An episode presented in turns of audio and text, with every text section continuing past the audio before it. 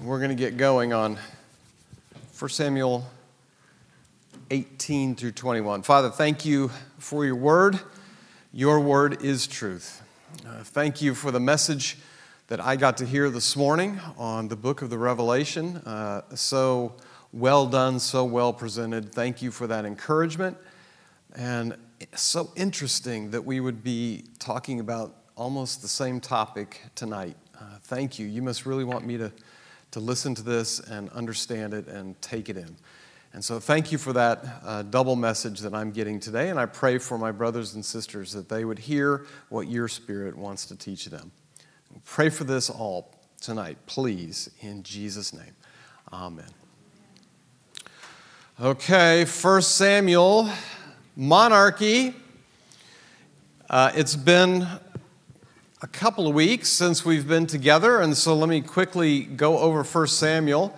It covers a time of transition from no king to our king. Remember, we started with Samuel, no king, to Saul, our king, the people's king, to God's king, David.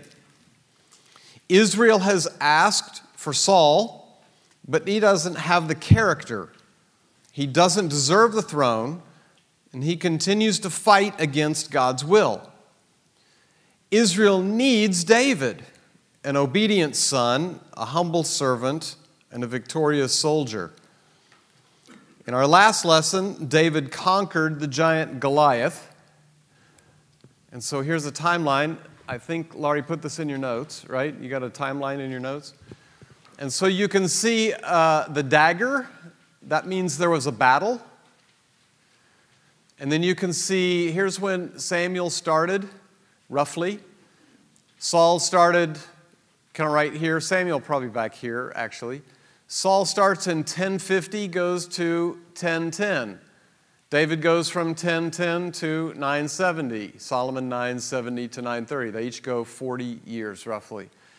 And so you can see in here, here's the big battles and the big things that happen. Uh, David's been anointed last time. He fights Goliath right here, right after he had been anointed, probably. He's not king yet. Saul is still king. So here's David and Goliath. It's going to be another 10 years or so, 10 or 12 years before David becomes king. But David has just conquered the giant Goliath. This time, 1 Samuel 18 through 21, David fights another giant fear. Another giant fear. Uh, it's a giant you and I face, I would say, probably even on a regular basis. I remember this was years and years ago uh, I got a phone call. This was probably, I don't know, 6:30 at night. So it was a very strange time for the doctor's office to call. So the doctor's office called me, and the, I had just been in for a, I don't know what physical or something, and um, the individual on the phone said, "You know, is this Bill? Yes, it's Bill. Um, I have some test results for you. Okay." Um, your liver numbers look really, really bad and wrong. And we think you probably have liver cancer. And so we'll, we'll need to see you as soon as possible.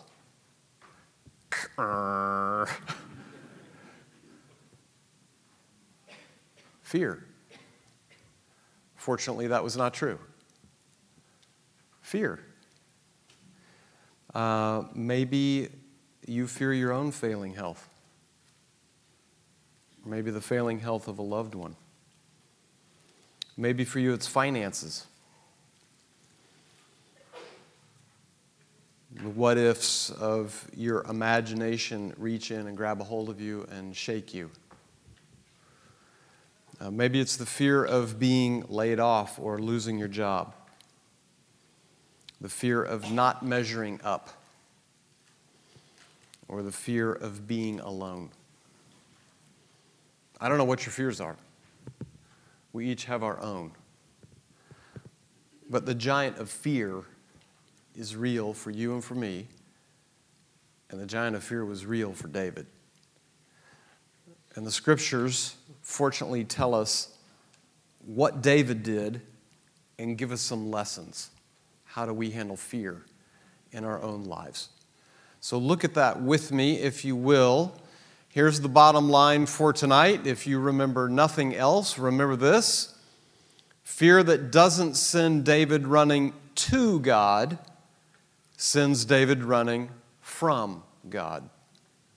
Fear that doesn't send David running to God sends David running from God. Chapter 18. David is finished talking with Saul. He meets Jonathan. They had probably met before that, but there is a, uh, a bond of friendship, brotherhood between those two young men.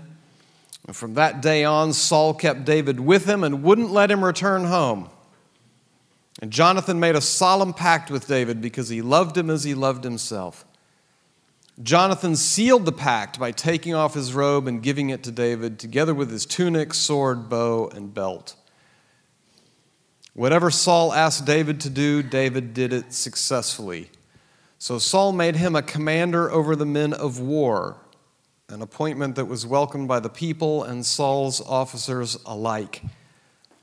When the victorious Israelite army was returning home after David had killed the Philistine, women from all the towns of Israel came out to meet King Saul. They sang and danced for joy with tambourines and cymbals. This was their song Saul has killed his thousands, and David his tens thousands.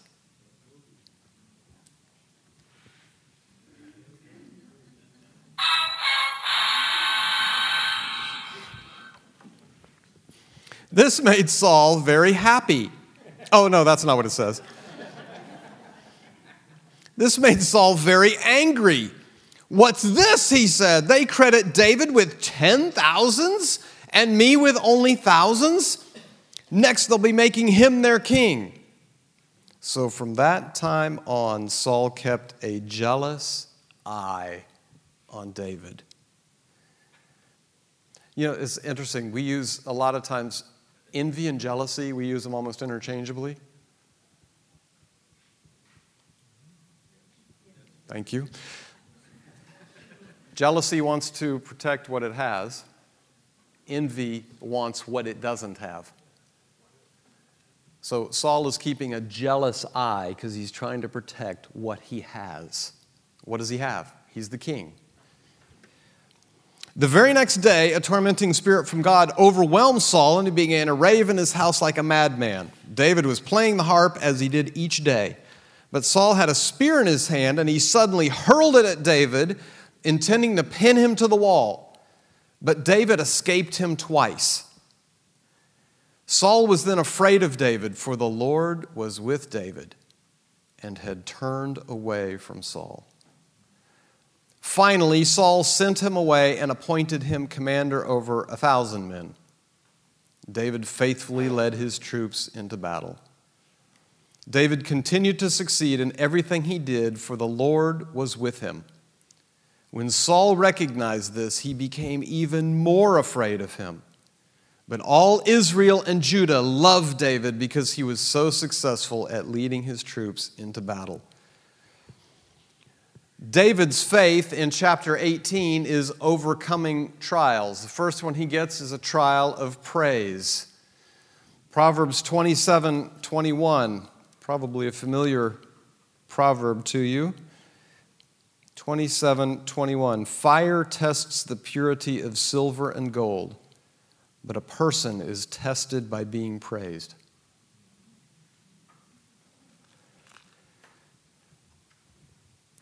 how differently praise affected David and Saul. Next is, starting in verse 12, uh, David seems to have been in charge of the entire army in the beginning of this chapter, and then he gets demoted to only being in charge over a thousand. And so he goes through a trial of demotion but maintains his humble spirit Look at verse 14. David continued to succeed in everything he did, for the Lord was with him. Saul demotes him. David says, Gotcha. I'm still going to give it my all. He has a humble spirit. He stepped into it. A trial of disappointment in 17 through 30. David marries Saul's daughter finally right? Remember, Saul was going to give his daughter to the person who would um, defeat Goliath. So one day Saul said to David, I'm ready to give you my older daughter Merab as your wife. But first you must prove yourself to be a real warrior by fighting the Lord's battles. Like he hasn't already. For Saul thought, I'll send him out against the Philistines and let them kill him rather than doing it myself. David says, Who am I and what is my family in Israel that I should be the king's son in law? David exclaimed. My father's family is nothing. Verse 19 So, when the time came for Saul to give his daughter Merab in marriage to David, he gave her instead to Adriel, a man from uh, Mahalath. What? What just happened here?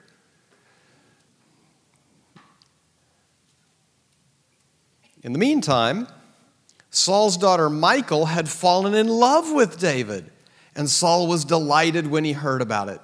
Here's another chance to see him killed by the Philistines, Saul said to himself.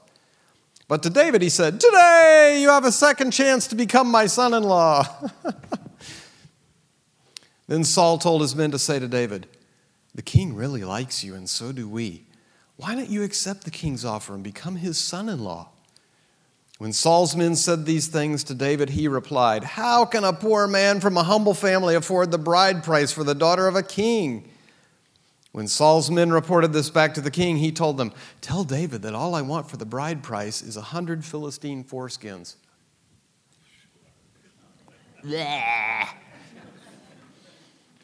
Vengeance on my enemies is all I really want. But what Saul had in mind was David would be killed in the fight. David was delighted to accept the offer. Before the time limit expired, he and his men went out and got 200 of them. hey, here's, a, here's the first hundred, and here's the second hundred. Yeah. Then David fulfilled the king's requirement by presenting all of them to the king. So Saul gave his daughter Michal to David to be his wife. When Saul realized that the Lord was with David and how much his daughter Michal loved him, Saul became even more afraid of him and he remained David's enemy for the rest of his life. Every time the commanders of the Philistines attacked, David was more successful against them than all the rest of Saul's officers. So David's name became very famous. Disappointment. He was supposed to marry the older daughter. Saul does some switcheroo, and he winds up with Michal. she loved him, so that sounded great. He's a resilient young guy. He still gave it his best effort after the, the, uh, the uh, um, situation changed. He still went off and did twice as much as what he had been supposed to do. What do we call it? Over delivered. David's faith overcomes trials. Chapter 19. Saul now urged his servants and his son Jonathan to assassinate David. What do you see happening here with Saul?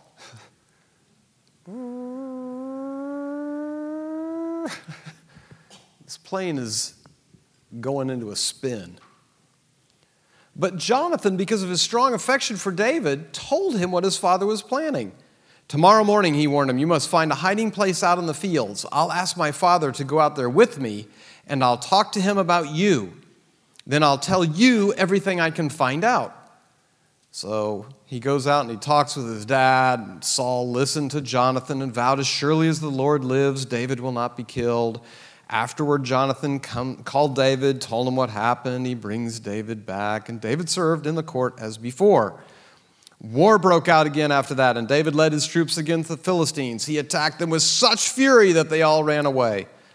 But one day, when Saul was sitting at home with spear in hand, the tormenting spirit from the Lord suddenly came upon him. As David played his harp, Saul hurled his spear at David. But David dodged out of the way, and leaving the spear stuck in the wall, he fled and escaped into the night. So, what does he do? Runs home. What a good idea. Then Saul sent troops to watch David's house. They were told to kill David when he came out the next morning. this guy is getting determined to kill David. But Michal, David's wife, warned him if you don't escape tonight, you will be dead by morning. So she helped him climb out through a window, and he fled and escaped. And then we don't read the next part. Then she took an idol and put it in his bed. What? Michal seems to have an idol in the house. I don't, can't tell you why David is okay with that. You're like, why is David okay with that? I don't know. If you'd like, you can write a paper on it. I'd love to learn the answer. Sign it, please. Turn it in. I'd be happy to read it. So he, she covers up, she makes this idol seem like David. Saul is ready to, uh, they come to arrest him. She says, Well, he's sick and he can't get out of bed. But Saul sent the troops back to get David. He ordered, Bring him to me in his bed so I can kill him. But when they came to carry David out, they discovered that it was only an idol in the bed with a cushion of goat's hair at its head. Why have you betrayed me like this and let my enemy escape? Saul demanded of Michal. I had to, Michal replied. He threatened to kill me if I didn't help him. No. So David escaped and went to Ramah to see Samuel. And he told him all that Saul had done to him. Then Samuel took David with him to live at Naioth. When the report reached Saul that David was at Naioth and Ramah, he sent troops to capture him. But when they arrived and saw Samuel leading a group of prophets who were prophesying, the Spirit of God came upon Saul's men, and they also began to prophesy. When Saul heard what had happened, he sent other troops, but they too prophesied. The same thing happened a third time. Finally, Saul himself went to Ramah, and he arrived at the great well in Secu. Where are Samuel and David? He demanded. They are at Naioth and Ramah, someone told him. But on the way to Naioth and Ramah, the Spirit of God came even upon Saul, and he too began to prophesy all the way to Naioth. He tore off his clothes and lay naked on the ground all day and night, prophesying in the presence of Samuel. The people who were watching exclaimed, What? Is even Saul a prophet?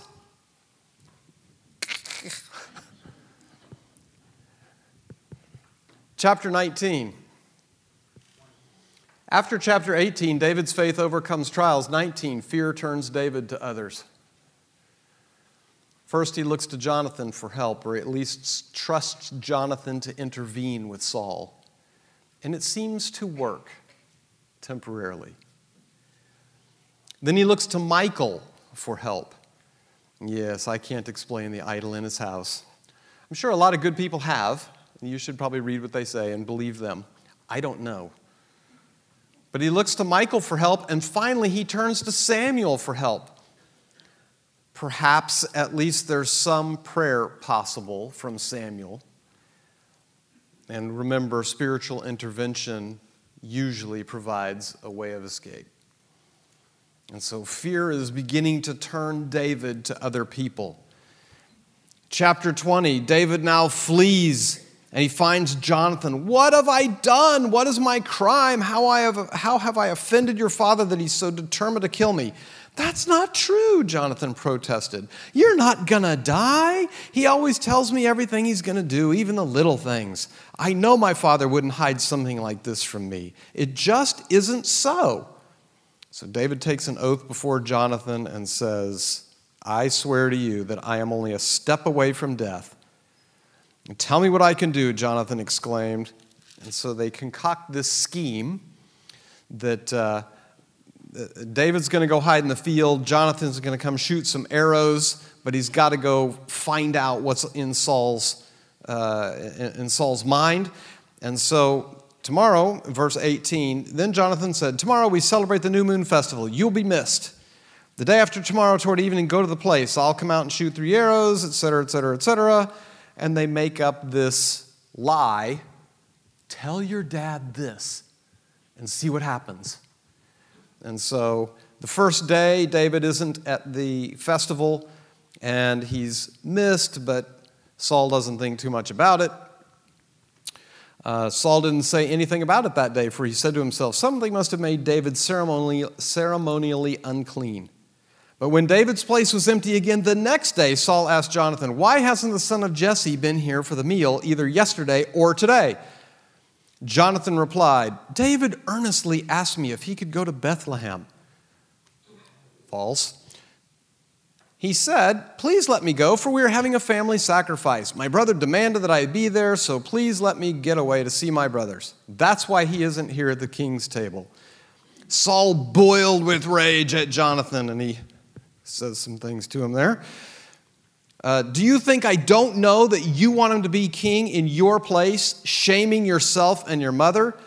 As long as that son of Jesse is alive, you'll never be king. Now go and get him so I can kill him.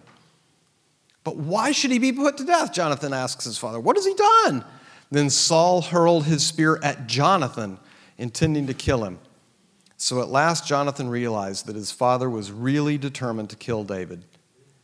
Jonathan left the table in fierce anger and refused to eat on that second day of the festival, for he was crushed by his father's shameful behavior toward David.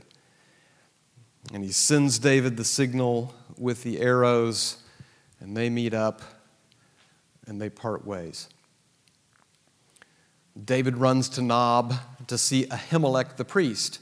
He needs some food and some weapons. So he shows up to Ahimelech. Uh, he trembles when he sees him. Why are you alone? Why is no one with you? The king has sent me on a private matter, David said. Lie. He told me not to tell anyone why I'm here. Lie. I have told my men where to meet me later. Lie. Now, what is there to eat? Give me five loaves of bread or anything else you have.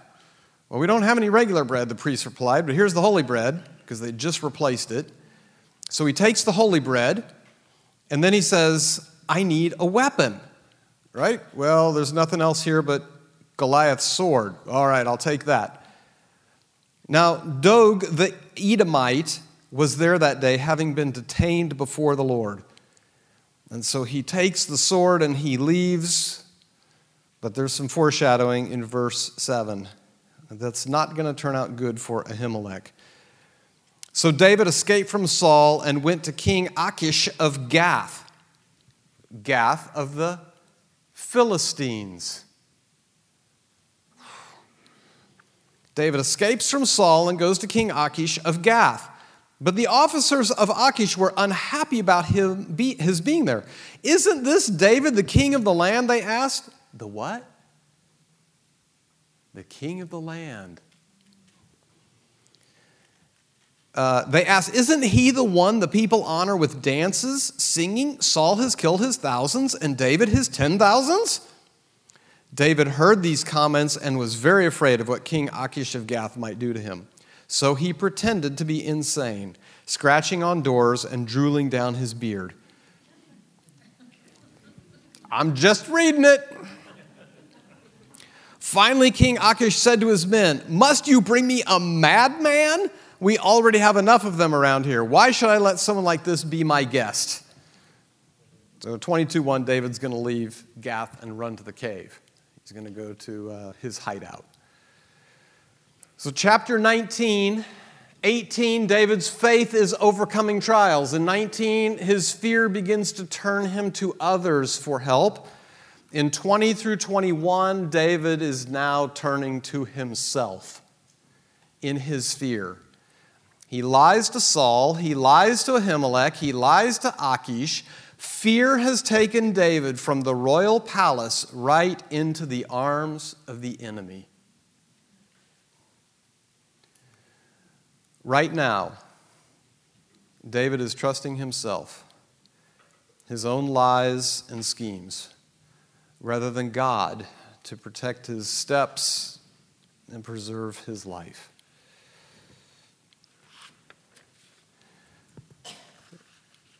Has fear ever caused you to turn to others before you turn to God? Has fear ever caused you to lie? Has fear ever caused you to take matters into your own hands? If so, and it has for me, don't raise your hands. then you know how David felt. David is trusting himself, his own lies and schemes, rather than God to protect his steps and preserve his life. Fear that doesn't send us running to God sends us running from God. Just like David. You know, fear does some things to us. It distorts our perspective. When we're afraid, circumstances become large, particularly when we're threatened with loss or when we're reminded of our own vulnerability. People become large, especially when they attack, oppress, or threaten us, when they expose us or humiliate us, when they reject, ridicule, or disparage us.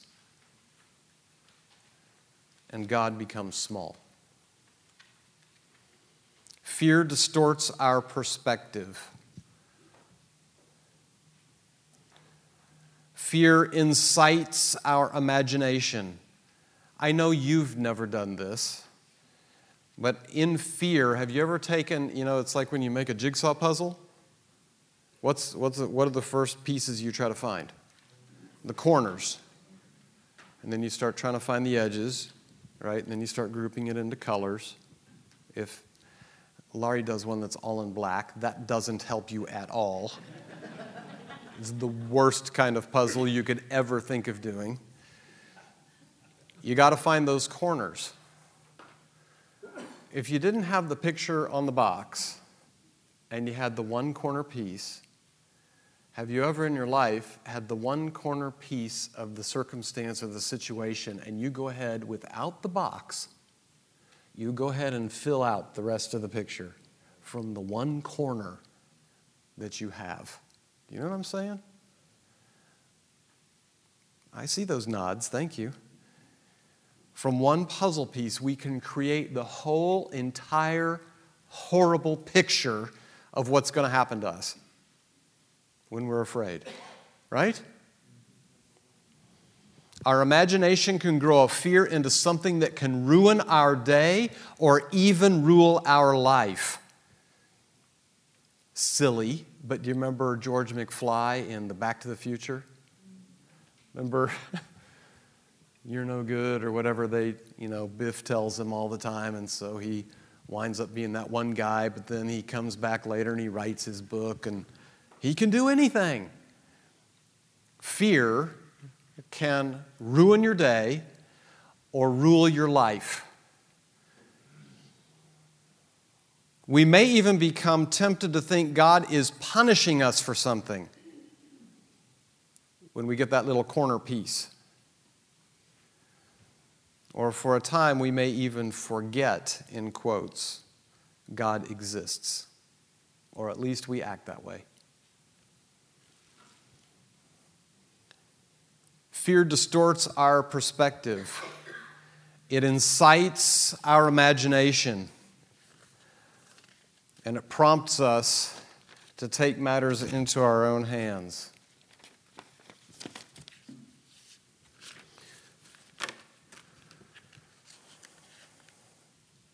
We might lie or scheme as David did.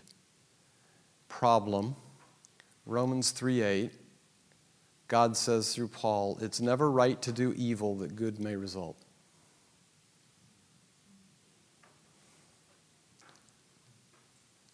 Fear can prompt us to take matters into our own hands, and we begin in thinking that uh, I, I need to do this in order that good may result.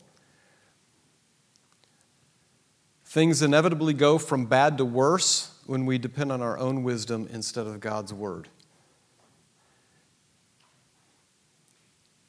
Fear distorts our perspective, it incites our imagination, it prompts us to take matters into our own hands. And you know some of the worst times that fear can grab you? I know you do. It's about 2 a.m. And all of a sudden you're awake. And you begin twisting something around in your brain. And it goes around and around. And you think, oh, I'm just going to push it out of my head.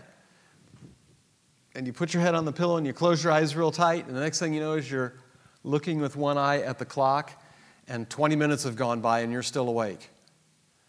And what's that thing doing? Around and around. But it doesn't just stay in a circle, does it? It keeps getting bigger and bigger and bigger. And we start imagining that one piece. Oh, this is probably what God's doing. It's probably because I ran that stoplight. Oh, yeah. Oh, gee. It's probably because I talked badly about. Mm, mm, mm, mm, mm. it's probably because I did. Mm, That's what's going on. Okay. And that whole little fight or flight thing kind of starts welling up in you, and you're like, there's no way I'm going to bed, back to bed now. You ever had this happen to you, or is this just me? All right, it's just me. That's right. I can deal with it. Um, I was, so when you think about these things, um, when, when God comes along and circumstances that are beyond our control occur, you can start taking that puzzle piece and creating all kinds of bad scenarios. Why don't we ever create good scenarios? I don't know. But we always create bad ones.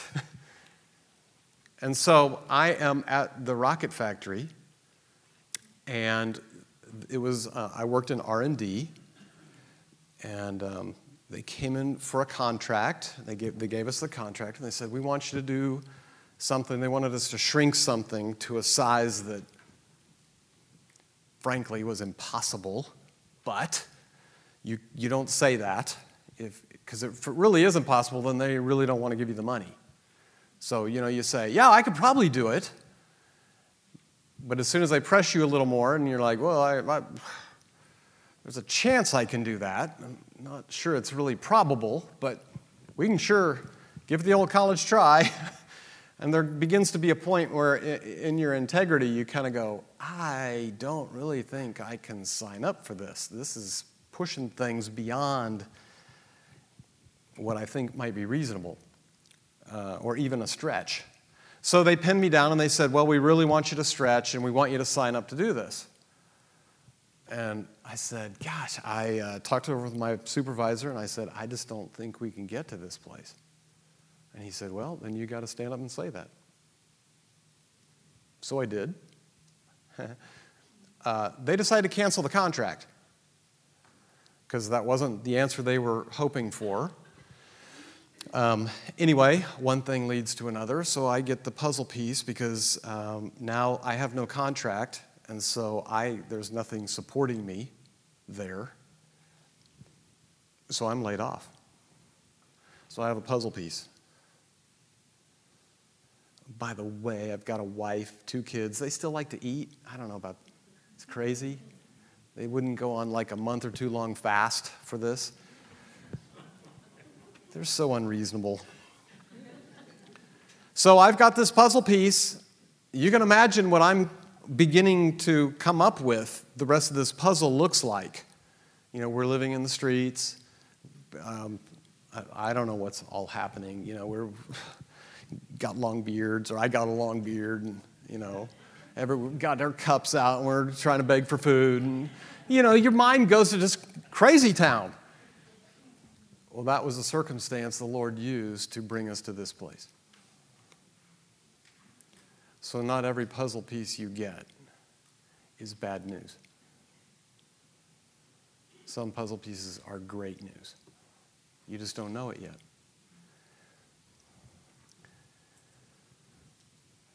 You say to me, Well, I don't have any fears right now. Oh, really? How about this one?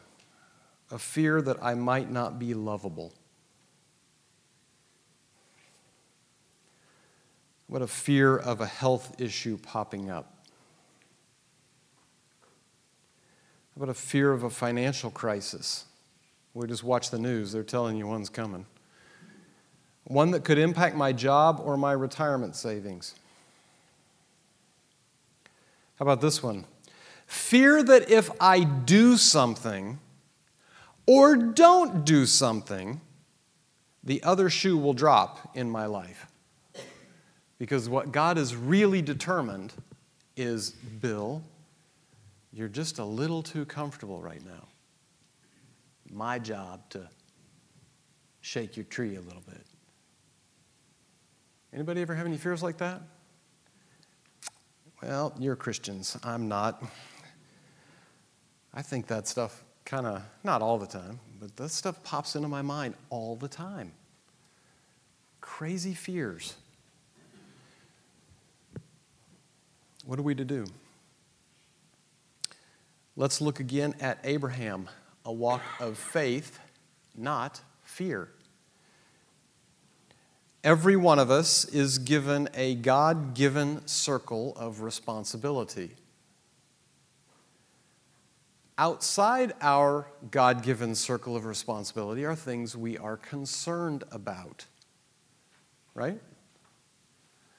Now, if it's my responsibility, then I can likely yield some kind of influence or control, if you will, over that circle of responsibility. Um, if, so for instance, is it um, in this country, is it my right to vote? Yes. Am I concerned about who might be the next president?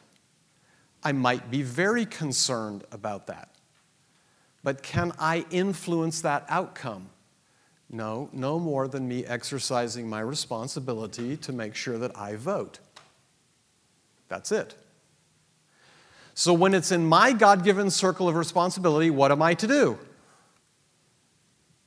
Obey.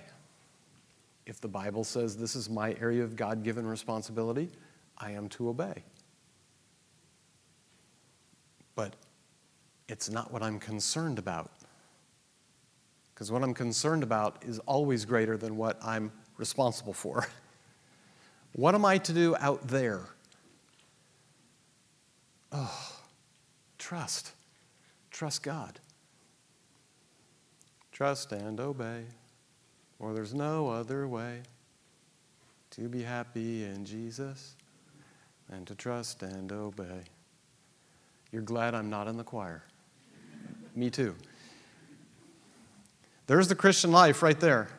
If it's my area of responsibility, according to the scriptures, I am to obey it. If it's in if it's something I'm concerned about, but I can't do anything about it, then am I to be fearful? No.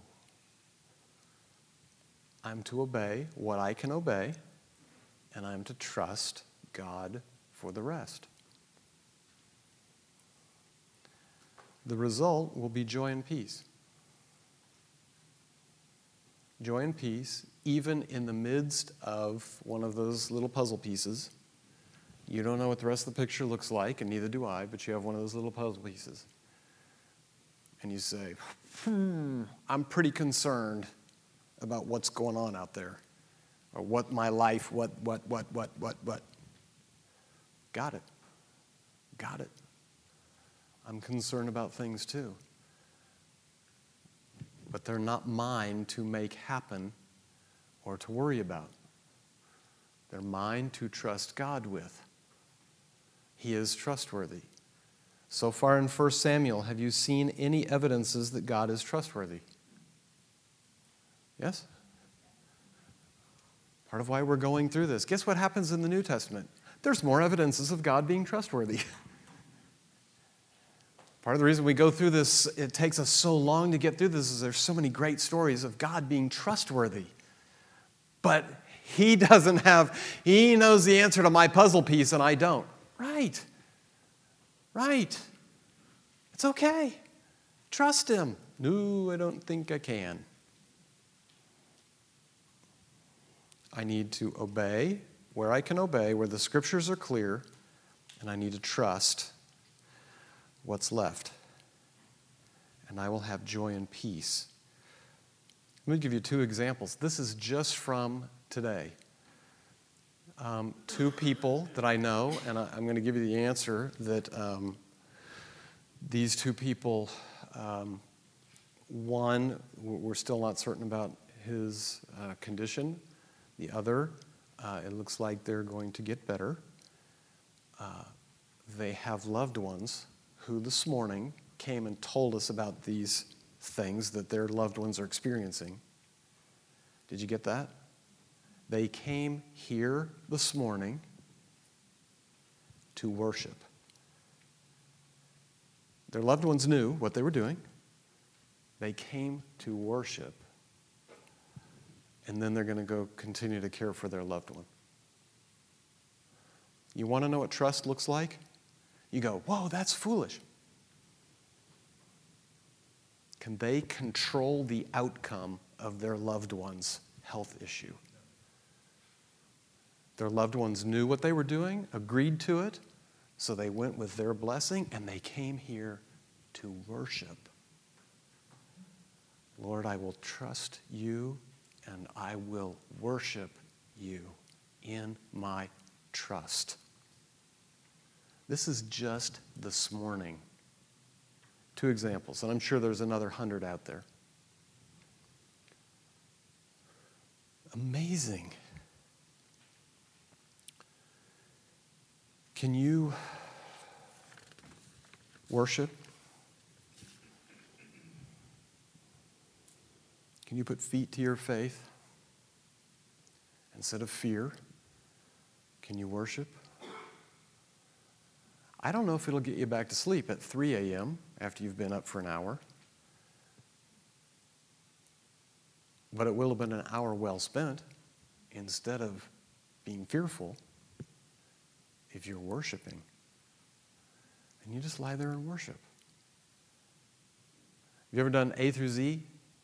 You know what A through Z is? Think of an attribute of God that starts with A.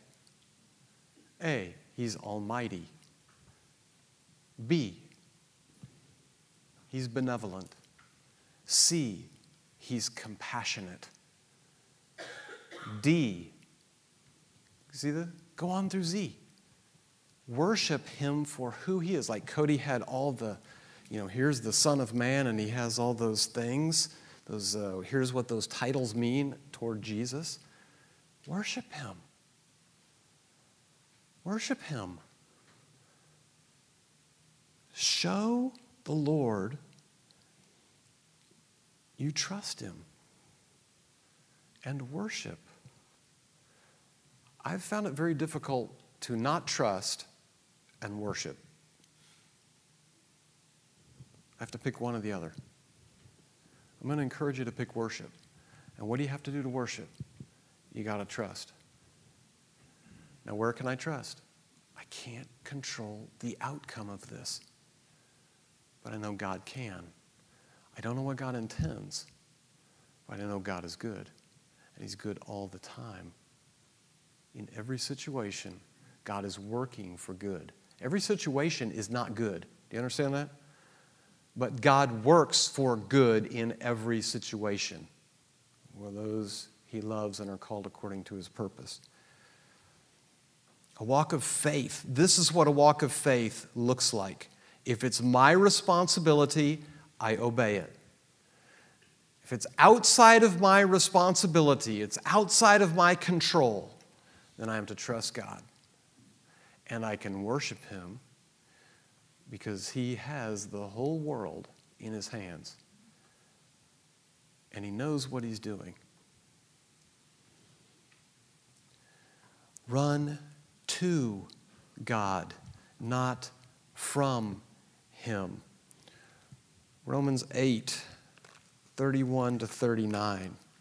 Again, more familiar verses to you.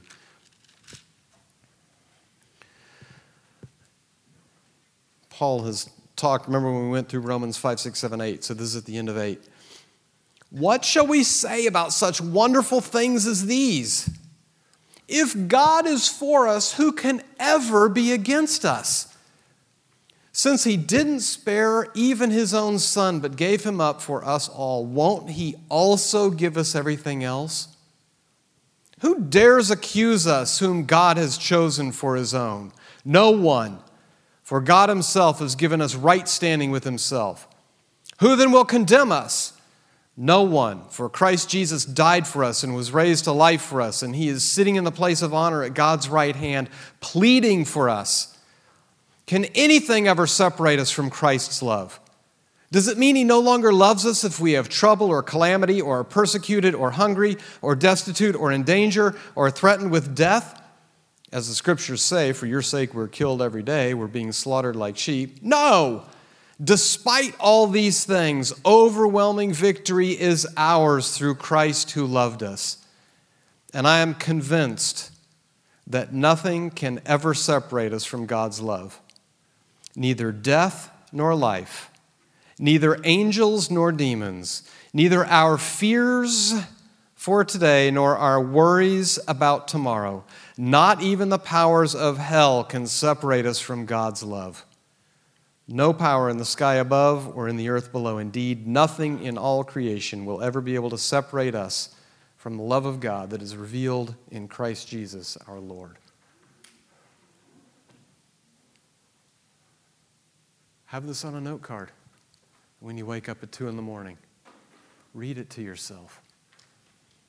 Say, self, this is what's true, not my imagination from this puzzle piece that I've created. This is what's true. Do A through Z. Do something. Worship God. Say, Daddy, I'm, right now it's hard for me, but I'm trusting you right now, and, and instead of being fearful, I'm going to worship. And I want my worship to reflect my trust in you. And so here I go. I'm going to worship you and worship Him. And you know what's going to happen about E or F? Poof! There comes the big picture again. And you know what you do? Daddy, I'm on F. Here I come again. I'm coming with F. I'm starting here. I'm going to worship you and let my worship be my trust. And you keep going. You keep on going. I love this quote by John Newton. If the Lord be with us, we have no cause of fear.